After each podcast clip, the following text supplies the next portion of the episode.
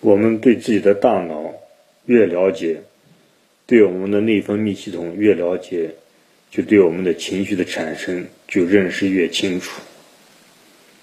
最近我读过一个自控力的书，上面写了有关多巴胺与人的欲望的关系，与成瘾也有关系。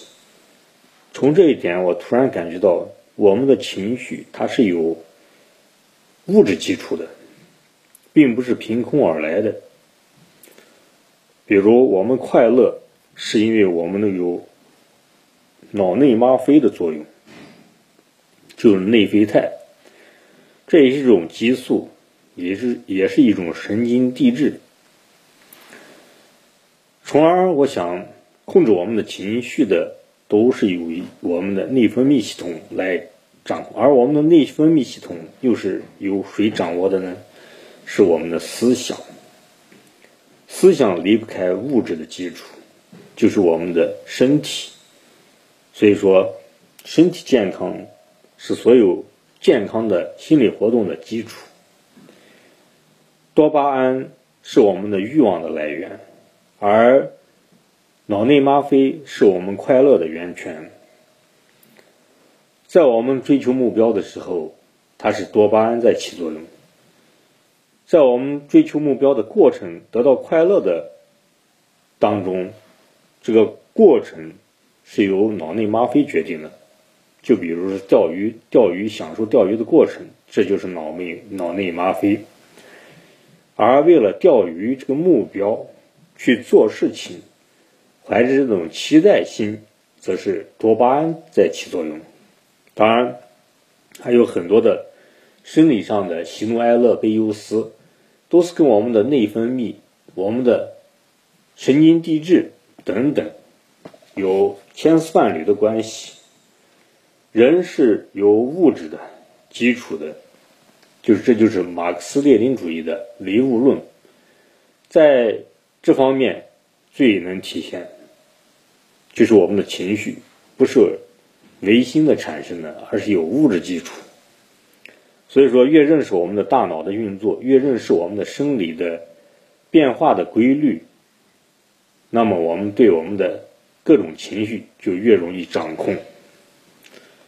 我们对所有的世界上的所有的问题，我们可能都不可能详尽的去了解，但是我们可以对所有感兴趣的事情。去用心花时间去了解，这点我们是可以做到的，而且这也是获得快乐的源泉。至于现在有困扰我们很多的情绪上的毛病，我们的心理学家、生理学家、科学家都从不同的层面进行解决。相信有那么多人为此努力，一定会战胜各种各样的疾病。包括抑郁症，而且抑郁症透过抑郁症的治疗的过程，自身的观念也不断的逐步的提升，身体的健康也不断的去完善，心理的健康也不断的在强固。所以说，人是身心一体的，不能单纯的传谈生理而不谈心理。也不能单纯的谈心理而忽视生理，他们是相辅相成的作用。最终的结果就是让我们获得健康、愉快、幸福的生活，这一点是毋庸置疑的。突然读到一些书，有很多的感受，就分享给大家。也许很多书上都没有这方面的论述，包括我们生活中的一些现象，我们有时不能理解，是因为我们缺乏了解这方面的知识，或者是无从来了解。互联网再发达，在网上搜索的一些问题，它也是不能详尽的解决的。很多问题是我们透过大脑的辛苦的思索、劳动、思维。而得出的，当然，它一定要有从前的知识储备，还是有一种学习进取精神，才能不断的突破向前。